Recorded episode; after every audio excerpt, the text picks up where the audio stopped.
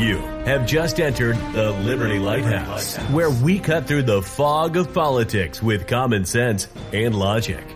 Coming to you from Pennsylvania, the state of independence. Here he is, author of the book Progress, Really? U.S. Navy veteran, and your host, Peter Seraphine.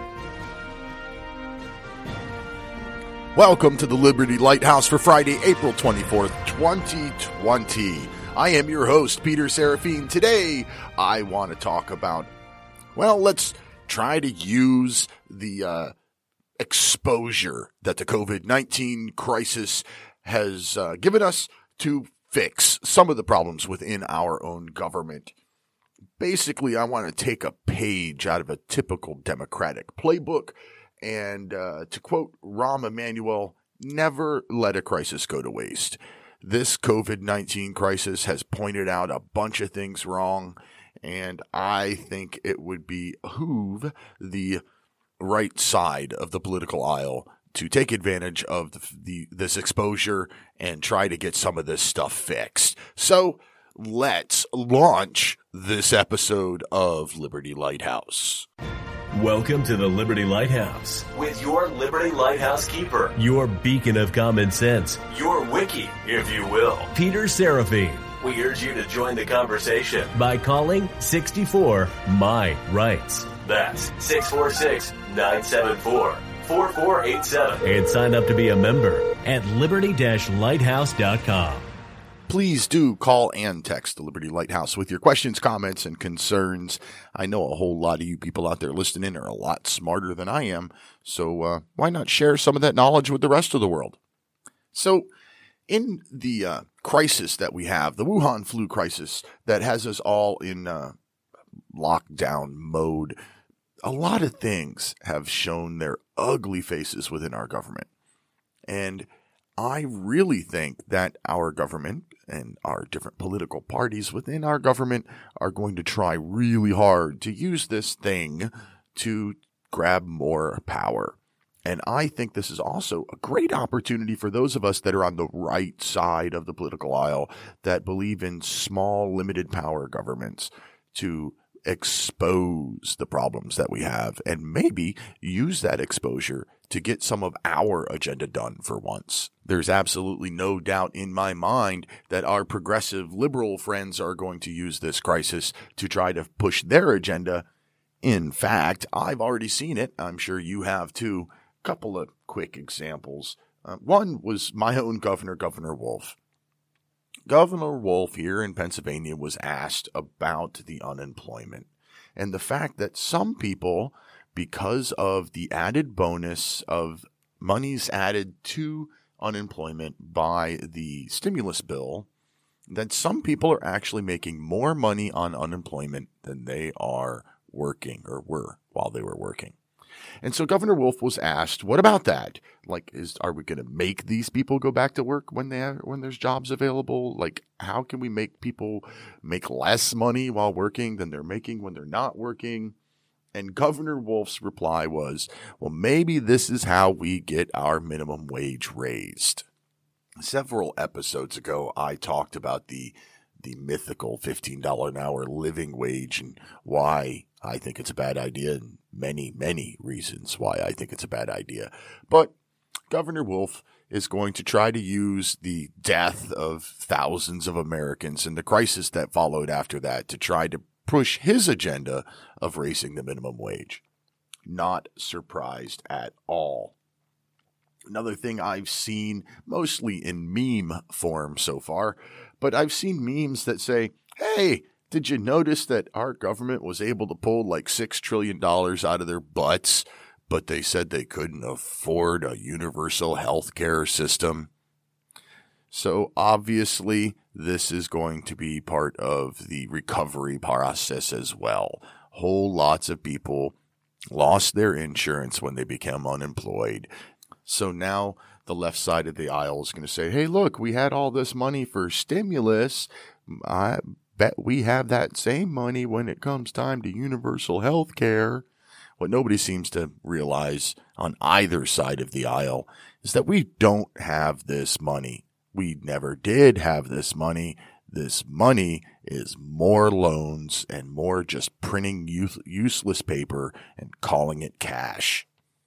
If anybody out there thinks that our government actually had $6 trillion laying around, they obviously haven't been paying attention at all. In fact, I went to the uh, debt clock the other day, the national debt clock online. It's pretty cool. It not only has the total debt, but the total debt per taxpayer and per citizen and tax revenues going into the federal government and all this other kind of stuff. So some of the things I noticed is that the tax revenue going into our federal government is dropping a hundred thousand dollars every 15 seconds. That's a lot of money that the government is not getting because so many people aren't working. That's a problem. Another thing that I noticed and thought was a big problem at the national debt clock was the fact that our debt, which is now at like $26 trillion, is going up $100,000 every three seconds. That's $2 million a minute, $120 million an hour, $2.9 billion a day that we're going further and further into debt. And most people look at the debt and go, eh, it's not real, blah, blah, blah, blah. Okay, well, you know, let's divide it out. If you look at it per person in America, I'm sorry, per citizen. The national debt per citizen is 74 almost $75,000 and per taxpayer because remember not all citizens pay taxes. You've got the, the uh, young folk that aren't old enough to pay taxes yet and you've got the old folk that paid all their taxes already. And then of course you've got all the people that don't make enough money to pay taxes. So the national debt per taxpayer is almost $200,000. It's $198,000 per taxpayer. So my personal share of the United States national debt is far greater than my entire net worth. Our country was $23 trillion in debt before the Wuhan flu. And then they just pulled $2 trillion out of nowhere. And then they pulled more and more and more. And I think it's up to a total of $6 trillion so far spent in stimulus of some type regarding the Wuhan flu. And at the same time, the tax revenue of the United States government is dropping precipitously. I mean, our government is losing like a half a billion dollars worth of tax revenue a day for every day that our country is in this lockdown mode. So, like I talked about last week, you know, our government's revenue stream, their tax income has dropped dramatically. And now we've figured out that it's about a half a billion dollars a day that they're losing in tax revenue. So, what does the very first stimulus bill have in it? Well, it has $10 billion in international development. Yeah, because, you know, we're $23 trillion in debt and our whole country is out of work and we're losing a half a billion dollars a day. So let's give $10 billion to international development. hey, while we're at it, let's do $350 million for refugee resettlement and $93 million more for congressional crap. 75 million to PBS and 75 million to the Foundation of Arts and Humanities and another 75 million to the National Endowment for Humanities because, you know, those two are this different things. Another 50 million dollars to museums and libraries and 25 million dollars to the Kennedy Center $7.5 million to the Smithsonian, and $400 million to election security in the states. Because, you know, all of those things are really vitally important when there are people dying and 26 million people unemployed. They really care about all of these things when they've just lost their jobs. Nancy Pelosi, Speaker of the House, she cares about the American people so much that after the Senate had negotiated both both parties a, a bipartisan agreement, she said, "Nope, we're not going to look at it. We're going to write our own bill." And oh wait, uh, she cares so much that when the small business loan fund ran out of money and the uh, White House said, "Hey, we need this like right away," she didn't bother to vote on it in the House for a week because that's how much she cares about uh, small businesses and the people who own them. And and and I can honestly say Nancy Pelosi, not the Democrats, not the leftists, not no, it is entirely on her Nancy Pelosi. She is Speaker of the House. Speaker of the House is in complete control of what does and does not get voted on in the House of Representatives.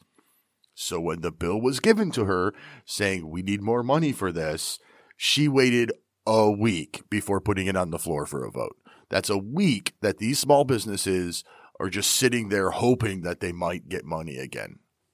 And you know, even the bipartisan part of that stimulus bill kind of pisses me off. They sent $1,200 to everyone, or every citizen who you know filed a tax return or whatever. I don't care. My point being, even people that are still working got $1,200 when the people that are unemployed, you know, went on unemployment and they got their $1,200 and they're getting un- unemployment and the unemployment was, you know, fortified, given more money to whatever. I understand that something had to be done. I understand that the government forced us to close our businesses and forced people out of work, and the government should compensate those people. What I really don't understand is why did the people that are still working get money? Was it just, you know, hey, let's just give everybody money? Just, I don't know, just give everybody money. That doesn't make any sense to me at all. Again, $23 trillion in debt. We're spending another $2 trillion to give everybody money. We, the taxpayers of this country, really need to start looking at what our government spends our money on. And we need to think about it in those terms our money. Think about the fact that they just spent $2 trillion, which is about $6,000 per person in this country, in order to give everybody 1200 bucks. Now, I understand they're also supporting the, you know, small businesses and employers, and that's all good stuff. But it's $6,000 of my money and part of my $6,000 went to a whole bunch of crap that really doesn't need it right now, i.e., museums and the Kennedy Center for Performing Arts and PBS and like those things. Okay, we can argue whether or not they should ever get government money, whether they should be public or private. What we really can't argue is why are they getting money now. When the world is shut down, the government isn't earning its tax dollars, and you're just going to give money to all these different groups. I'm lost. I'm, I'm really absolutely lost by this, other than the fact that it's just the partisan pork spending that we see on almost every bill. So that brings me to the first campaign I have for COVID relief exposure. I want us, we the people, the citizens, the patriotic Americans who actually go and vote. I want us to vote out anybody in the House of Representatives who's been there for more than two terms. It's ridiculous. They all need to go. They can't pass a bill to save American lives without putting $11 billion worth of crap pork products on it. So that is never let a crisis go to waste agenda item number one on this episode of Liberty Lighthouse. Vote out every member of the House of Representatives that has been in, in Congress for more than two terms. All of them. I don't care. Democrat, Republican, Independent. Get rid of them all. Start over. Let's get some people in there that actually think about we, the people, instead of their little special interest groups and pet projects. Something else that this uh, Wuhan flu crisis has pointed out to anybody who hasn't been paying attention for the last 20 or 30 years is uh, bureaucracy. Our government needs to shrink. It has gotten far too big. And government bureaucracy got in the way of a timely response to a crisis. Government bureaucracy stopped private labs from doing testing until the government said it was okay. Government bureaucracy caused hiccups all throughout the supply chain. Government bureaucracy and the redundant agencies within the government caused more problems than any other single entity in this uh, present crisis. Government has gotten far too big and it has in, got their fingers in way too many pots all at the same time to have any clue what other people are doing here and there and elsewhere. It was bureaucracy that slowed down getting testing done. It was bureaucracy that slowed down getting companies to eh, help.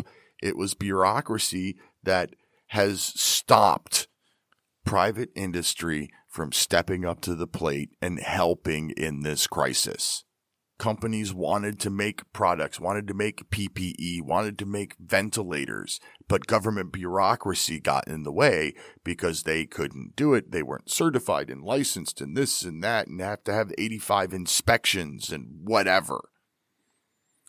Government should be simple, especially at the federal level. Our federal government is far too complicated there are far too many agencies that have their hands in absolutely everything. The entire logistics and supply problems that we had during this Wuhan flu crisis were almost, almost entirely because of federal bureaucracy. So, we on the right need to point all of these instances out.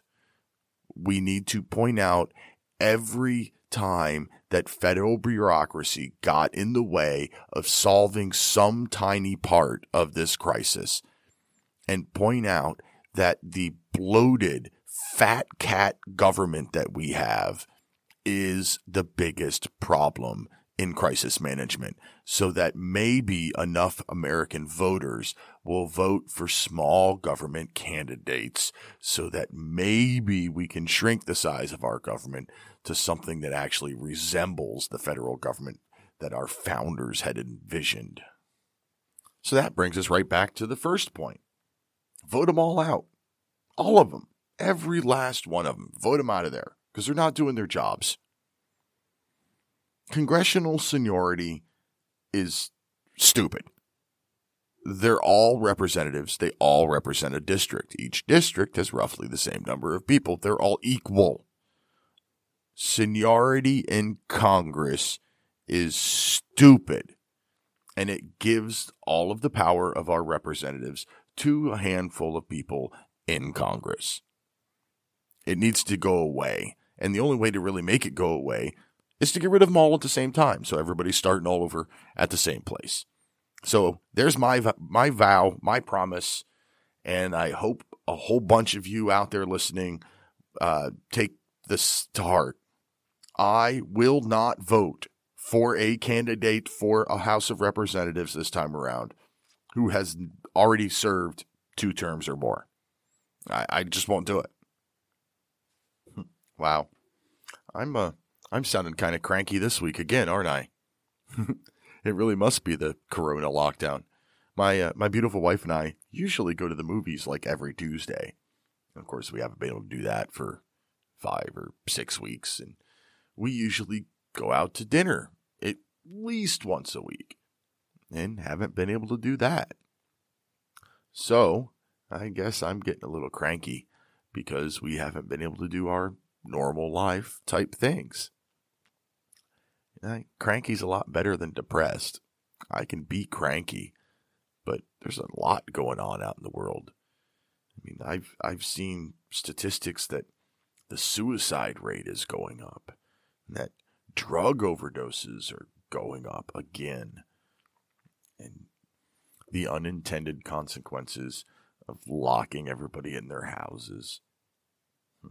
I wouldn't be surprised if the uh, domestic violence rate and child abuse rates haven't skyrocketed too. It's all sad stuff.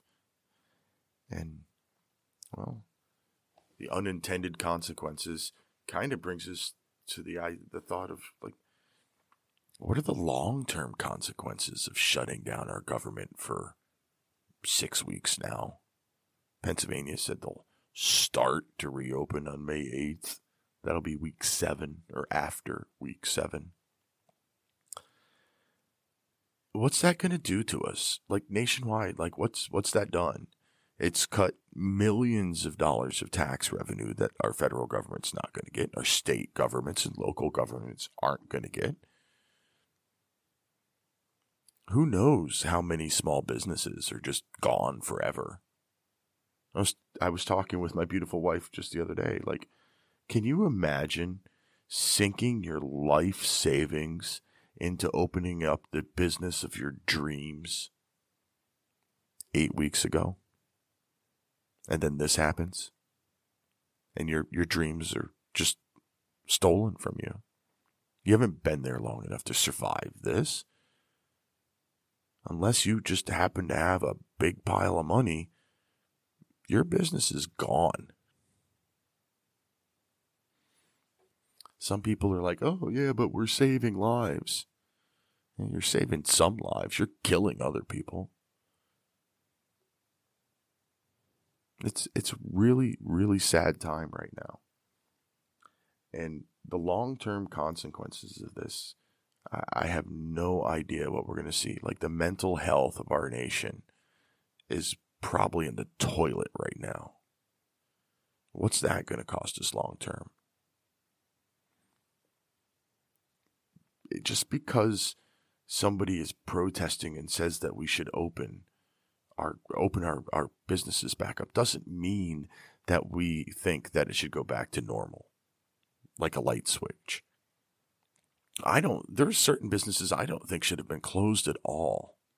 Like why were I, I, not, and of course the what businesses were and weren't closed varies from state to state. But like, why were roofers construction sites landscapers shut down. Like these people all work outside. And many of them work alone.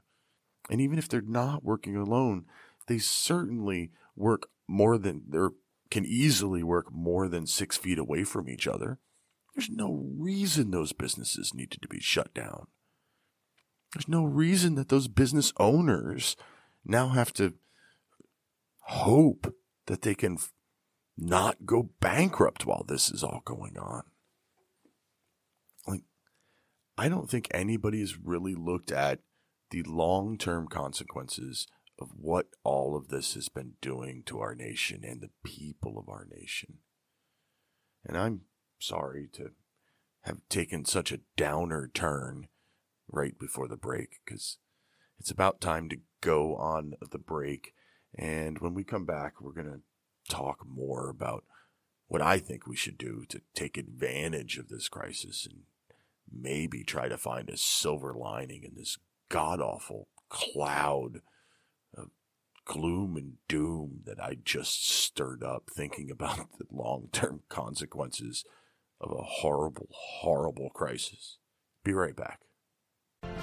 You're listening to the Liberty Lighthouse. Join the conversation now just call 64 My Rights. That's 646 974 4487. A little over a year ago, I got so frustrated with progressive society that I wrote a short book called Progress. Really?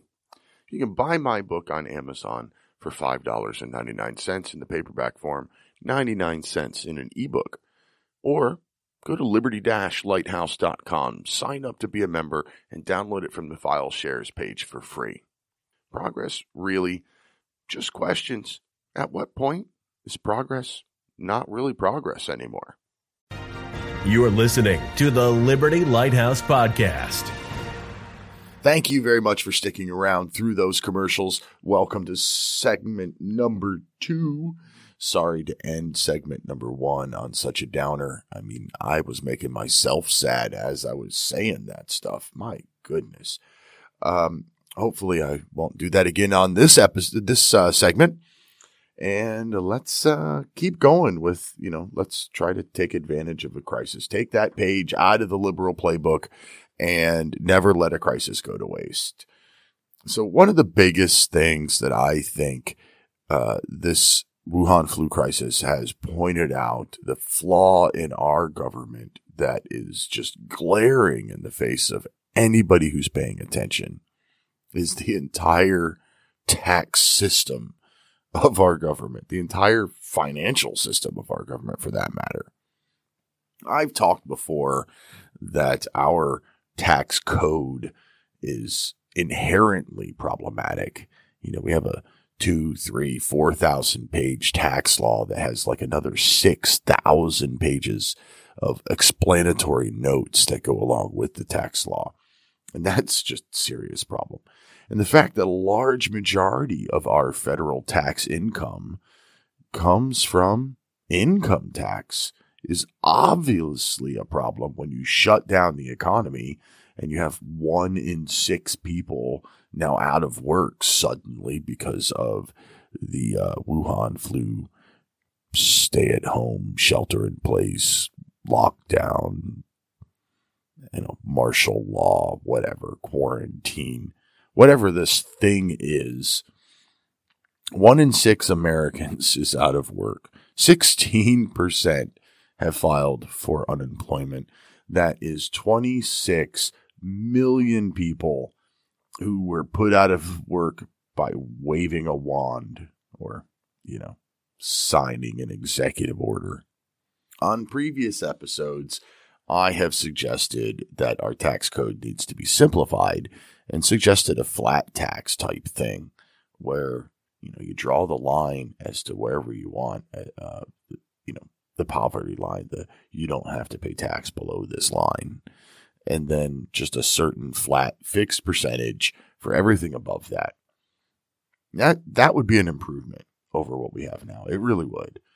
But I think that that's a flaw too. I, I think the idea of taxing income by itself, just that concept is wrong because, you know, for one, I earn that money, not the government. Why is the government getting my money before I ever even do anything with it? That, that just seems odd. So I'm I'm actually a a big proponent of uh, what what Europe calls a VAT tax, a value added tax, but what I prefer to call is a, a consumption tax, uh, more commonly known as a sales tax. I think a sales tax uh, would be much better than an income tax because even those that complain about the disparity, like you know the wealthy people and oh, they don't pay enough. Well, the wealthy people do have all the loopholes. They have all the ways to hide uh, their money so that they're not paying taxes on it. Not to mention the fact that wealthy people don't earn a wage, so they're not getting a paycheck, so to speak. So it's it's a lot. It's just inherently harder to tax wealthy people the way that we tax uh, wage earners. So a consumption tax, a, a sales tax, well, makes that just simple. You know, so you know, I, if I were to go out and buy a brand new car, you know, I might spend thirty or forty thousand dollars on a brand new car. I haven't looked at a brand new car in decades, so I don't no idea if that's a reasonable price for a car. But I, I'm relatively frugal, shall we say. I would not spend a gazillion dollars on a car, but somebody who's filthy rich might. Um, for example, like let's let's forget the car for a second. Let's look at refrigerators. You know, Nancy Pelosi's ice cream video the other day, she had twin refrigerators side by side, $24,000 stainless steel refrigerators. I paid like 300 bucks for my refrigerator and refused to pay much more than that for a refrigerator. I don't need all the fancy crap in it. I just need it to keep my food cold. So if we were using the, you know, sales tax in our country, regardless of how Nancy Pelosi got her money, whether it was dividends from owning stock or sales of stock or real estate income or her wage as a congressperson or you know, rental income, whatever. It doesn't matter how she earned her money. She would pay a sales tax on the when she spends it. So let's talk about, you know, again, those $24,000 refrigerators. Let just for the sake of round numbers, let's say 10%. When Nancy Pelosi, who's worth, you know, millions and millions of dollars, spends $24,000 on a refrigerator, she's going to spend 2400 more dollars on sales tax using the 10% number. And I, when I bought my $300 refrigerator, would have spent $30 in sales tax. The beauty of a sales tax is that everyone is a taxpayer. It doesn't matter if you're a citizen or not a citizen, if you are legally employed or if you're a drug dealer. You spend your money, you're a taxpayer. You spend your money wisely and frugal like me, and you don't pay a whole lot of taxes. You spend for the big ticket items, you spend your money and you buy those big ticket items, you're going to pay big ticket sales tax. That's the beauty of, of a sales tax, in my opinion, versus an income tax. Income tax, they're getting your money before you do. Sales tax, you get at least a little bit of control as to how much tax you pay based on how much you're willing to spend on what products you buy. So, looking at the world that we have right now in our Wuhan flu lockdown situation, so nobody's making income. Well, not nobody, but there's a whole lot of people out there that aren't making income. Many of them are still spending money. And being a mailman, I see that a whole lot of people are buying a whole lot of stuff online. My parcel deliveries have been through the roof the last few weeks. Um, so money's still being spent, whether that's their $1,200 stimulus checks or whether they're still employed or whether they're on unemployment, whatever, they're getting money and they're still spending it. So the federal government, the tax revenue would not have dropped to almost nothing if we were funding our federal government from a sales tax instead of an income tax. The biggest argument against a sales tax replacing the federal income tax is most many people think that the very poor are adversely affected by this and I can I can understand their point. I can understand how that would be a problem. That's where fairtax.org comes in. Now, I had never heard of this group before yesterday or two days ago or something like that. Fairtax.org has a plan that is a sales tax replacing all other forms of federal taxes. So the, the, the estate tax goes away, the corporate income tax goes away, personal in tax, income taxes go away, payroll taxes go away, excise taxes go away. The fairtax.org plan eliminates all forms of federal tax and replaces it with one uh, sales tax. And their plan even compensates for the unfair burden put on the super poor. So, what they do in their plan is they give a monthly rebate, monthly rebate, not annual, a monthly rebate of the tax spent on necessities, I guess is the best way to put it. So the poor people get their tax back for the stuff that they spent on every month. So that eliminates the unfair burden on the poor complaint. What other complaint can there be? Well, the biggest complaint is going to be from lobbyists and from rich people who no longer have all their places to hide their money. They'll no longer be able to avoid paying their taxes because when they buy anything, they will pay the tax as a sales tax. The sales tax, I'm sorry, the fairtax.org plan repeals the 16th Amendment, which allows for a federal income tax. If you remember um, my episode on uh, 1913 being a really bad year for our country, the, the federal income tax had been attempted three times and had been struck down by the Supreme Court three times as being unconstitutional until the 16th Amendment passed in 1913, making the income tax constitutional by writing an amendment right in there saying, hey, look, we can do this. So the fairtax.org plan repeals the 16th Amendment. And because there's no longer an income tax, it also completely eliminates the Internal Revenue Service.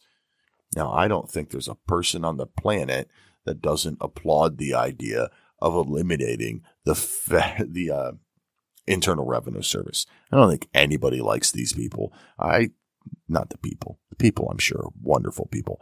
I don't think anybody likes the department. There can't be a person in the world who says, "Oh, I love the IRS." So I don't. Other than the people that work there, nobody is going to be upset with the elimination of the Internal Revenue Service. So I urge you to check out fairtax.org if you haven't ever heard of it, or you know what, if you haven't been to the site in a while, check it out. They do webinars, they have a, a library of information to look up, and you know what bills they've got tried, and there's it's it's a bunch of stuff. Um, so fairtax.org, love their idea, love the idea of getting rid of income tax entirely. And and by the way, they mean getting rid of Social Security and Medicare taxes as well and have them funded from the same one tax. And I think estate taxes need to go away.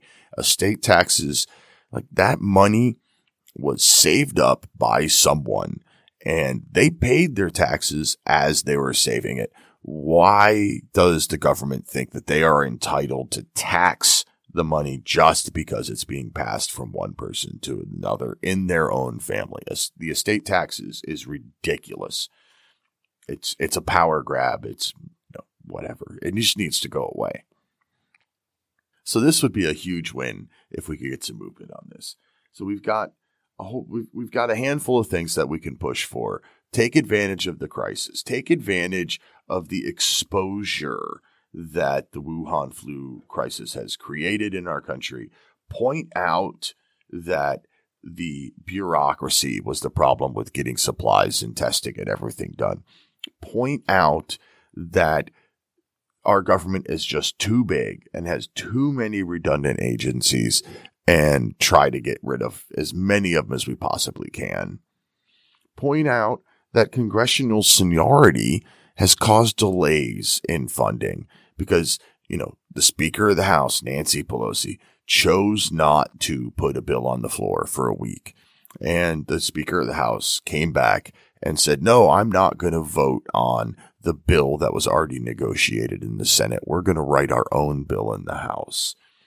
This is, this is, well, it's just partisan agenda crap. And it needs to stop. Like, my God, I getting upset again.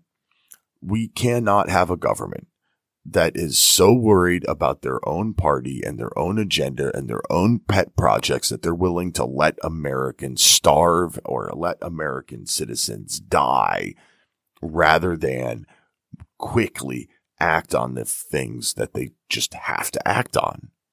We need to get rid of pork spending earmarks and amendments on every stinking bill that goes through Washington. We need to get people in Congress who are willing to see the the swamp that is Washington D.C. And you know what? Swamp is is calling Washington D.C. a swamp is cruel to swamps. Swamps are beautiful ecosystems. They're just great pieces of nature. Washington D.C. is a freaking sewage treatment plant. It's a cesspool. You can smell like roses when you go in and have all the best intentions in the world. But two terms later, you come out of there and you're just a turd like everybody else. The left side of the political aisle has not stopped trying to push their political agenda. Nancy Pelosi's relief package bill had the words diversity and inclusion and minority like 150 times throughout the bill, none of which is relevant when trying to keep people in their jobs. People are people, but you gotta push your political agenda. And if they if they're willing to continue to push their political agenda in the middle of a crisis when people are dying, you don't think they're going to try to take full advantage of it afterwards? We can't let that happen. We, the people, need to stop this garbage. And we need to push our own agenda. We need to push the conservative agenda after this crisis because this crisis has exposed so much that is wrong with the progressive agenda, with the inclusive one world order agenda, with the oh my God, let the government take care of you agenda. That has been exposed for the lies that we already knew that it was to begin with. But now that it's exposed, we need to take advantage of that and we need to push our small government agenda, get the old folks out of the Washington, tax reform. I can't think of a better time to try to push tax reform and a balanced budget amendment. My God, do we need that? We've got to stop these idiots from spending our great grandchildren's money. We went from $23 trillion in debt to $26 trillion in debt almost overnight, and it's not done. Our debt is going to keep going up for the foreseeable future. After this is over, that really should be our number one focus as a nation. Our debt is going to be the downfall of this country unless we get a handle on it. And nothing has ever made that so plainly obvious as the Wuhan flu economic shutdown. Another project that's out there, I, I mentioned the fairtax.org website. There's also the Convention of States. That I can't think of another time where this might be the opportunity for they've been looking for. The Convention of States project, of course. Uh, if you haven't heard of it, I mean, I've mentioned it many times, especially in the early episodes of Liberty Lighthouse. Convention of States is ca- calling a convention of the states to propose constitutional amendments, bypassing Congress. And then, of course, anything that comes out of the convention still has to be ratified by three quarters of the states. So still has to get 38 states to sign on to it before it becomes a constitutional amendment. But this crisis that we have right now might be good for their goals. Like it, they might be able to use it just like I'm saying to use it. Point out the flaws, take advantage of it. So check out the Convention of States Project, cosaction.com check out fairtax.org. These are two good small government programs. And by small government programs, I mean two programs trying to achieve small government, trying to get we the people back in charge of Washington, D.C.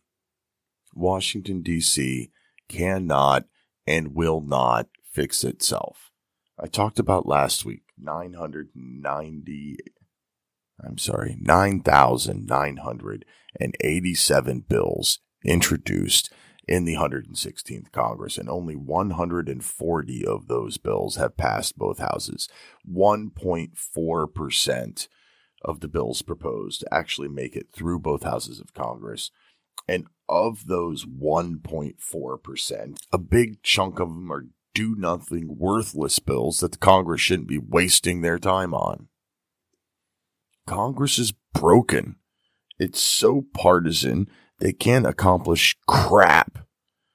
Even in the face of a crisis like our world has never seen, they can't agree on how to keep people alive without adding all their own pet project shit to it. They're not going to fix themselves. We have to fix them. The easiest thing we can do to fix them is to literally vote all of them out. Start over with a new fresh slate. Slightly harder, but still effective way to fix Congress is the Convention of States project. Pass amendments. Pass an amendment that requires a balanced budget so they can't spend us $26 trillion in debt. And speaking of that, imagine if we had been debt free when this Wuhan flu crisis came about. Imagine how easy it would have been to come up with this $6 trillion spending stuff if we didn't have to worry about the fact that we were already $23 trillion in debt. What if we, what if we not only were debt free, what if we had a rainy day fund?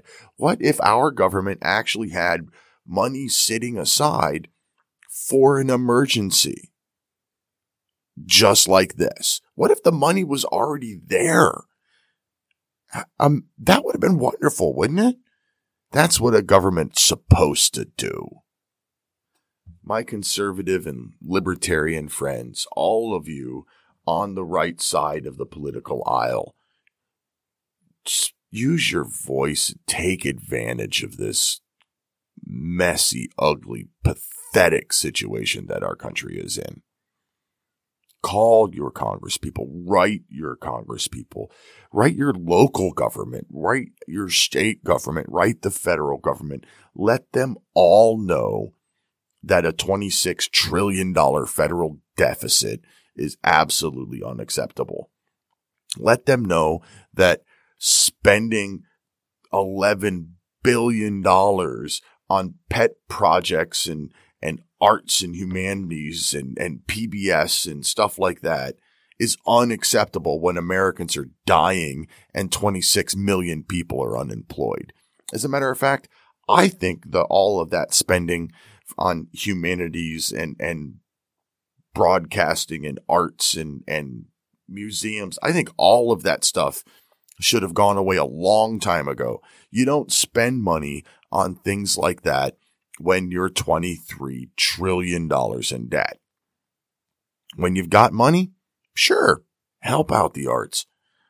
Help the museums, help broadcasting, help anybody you want when you have the money.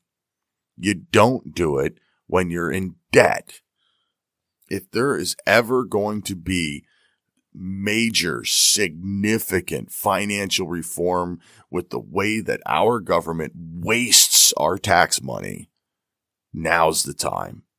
Never in the, in my lifetime, never before has their partisan bickering crap, the ridiculous spending ever been so blatantly obvious. The University of Harvard got stimulus money. Harvard. Harvard has like a $30 billion dollar endowment or some crap like that. They've got enough money that they could operate without accepting a penny from anybody, government, students, anything for years. Why are they getting federal tax dollars in the form of a stimulus? Why are we the people such sheep that we allow this crap to go on? Well, my attitude's really changed. I ended the first segment on such a downer. I thought I was going to make myself cry. And now I'm coming to the end of this segment and I'm getting myself worked up. I'm just want to strangle something. It's an emotional roller coaster here in the Liberty Lighthouse. Let me See if I can't calm down before I continue on. so, Penn State, another university with more money than they know what to do with, right down the street from me, eight miles down the road, Penn State University. They got stimulus money. I've seen what they do with money. It's ridiculous. I don't understand how they can continue to take tax money, continue to be a state affiliated university, but yet continue to raise tuitions.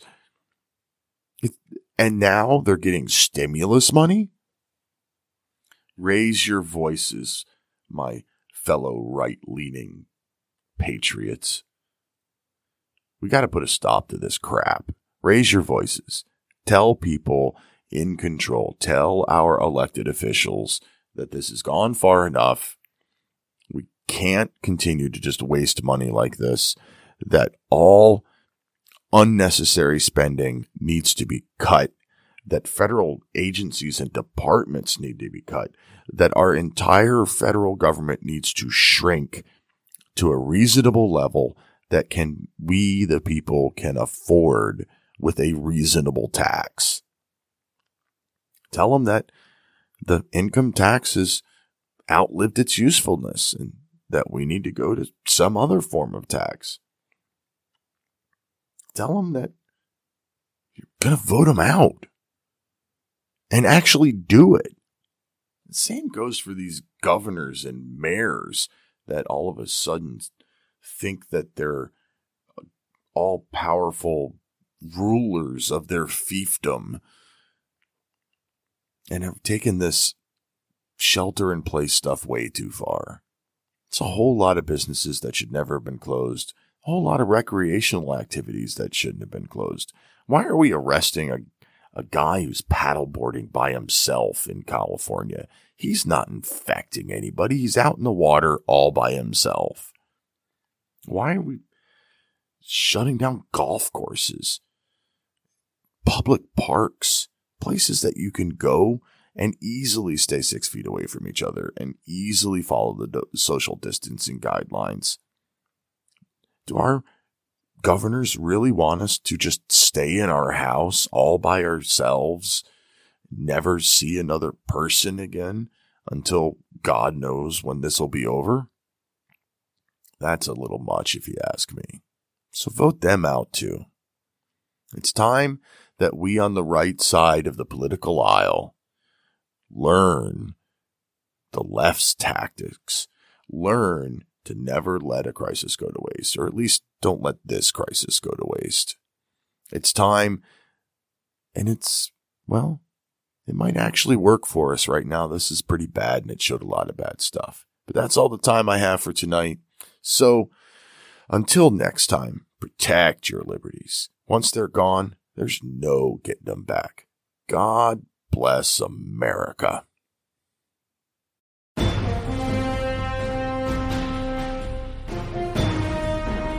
Thanks for listening to the Liberty Lighthouse Podcast. Be sure to sign up at liberty lighthouse.com to download Peter's free ebook from the file share page. And don't forget to call 64 My Rights to leave comments for the show. That's 646 974 4487. If you enjoyed this podcast, tell a friend about Liberty Lighthouse. And wherever you listen, subscribe, rate, and leave a review. It's very much appreciated.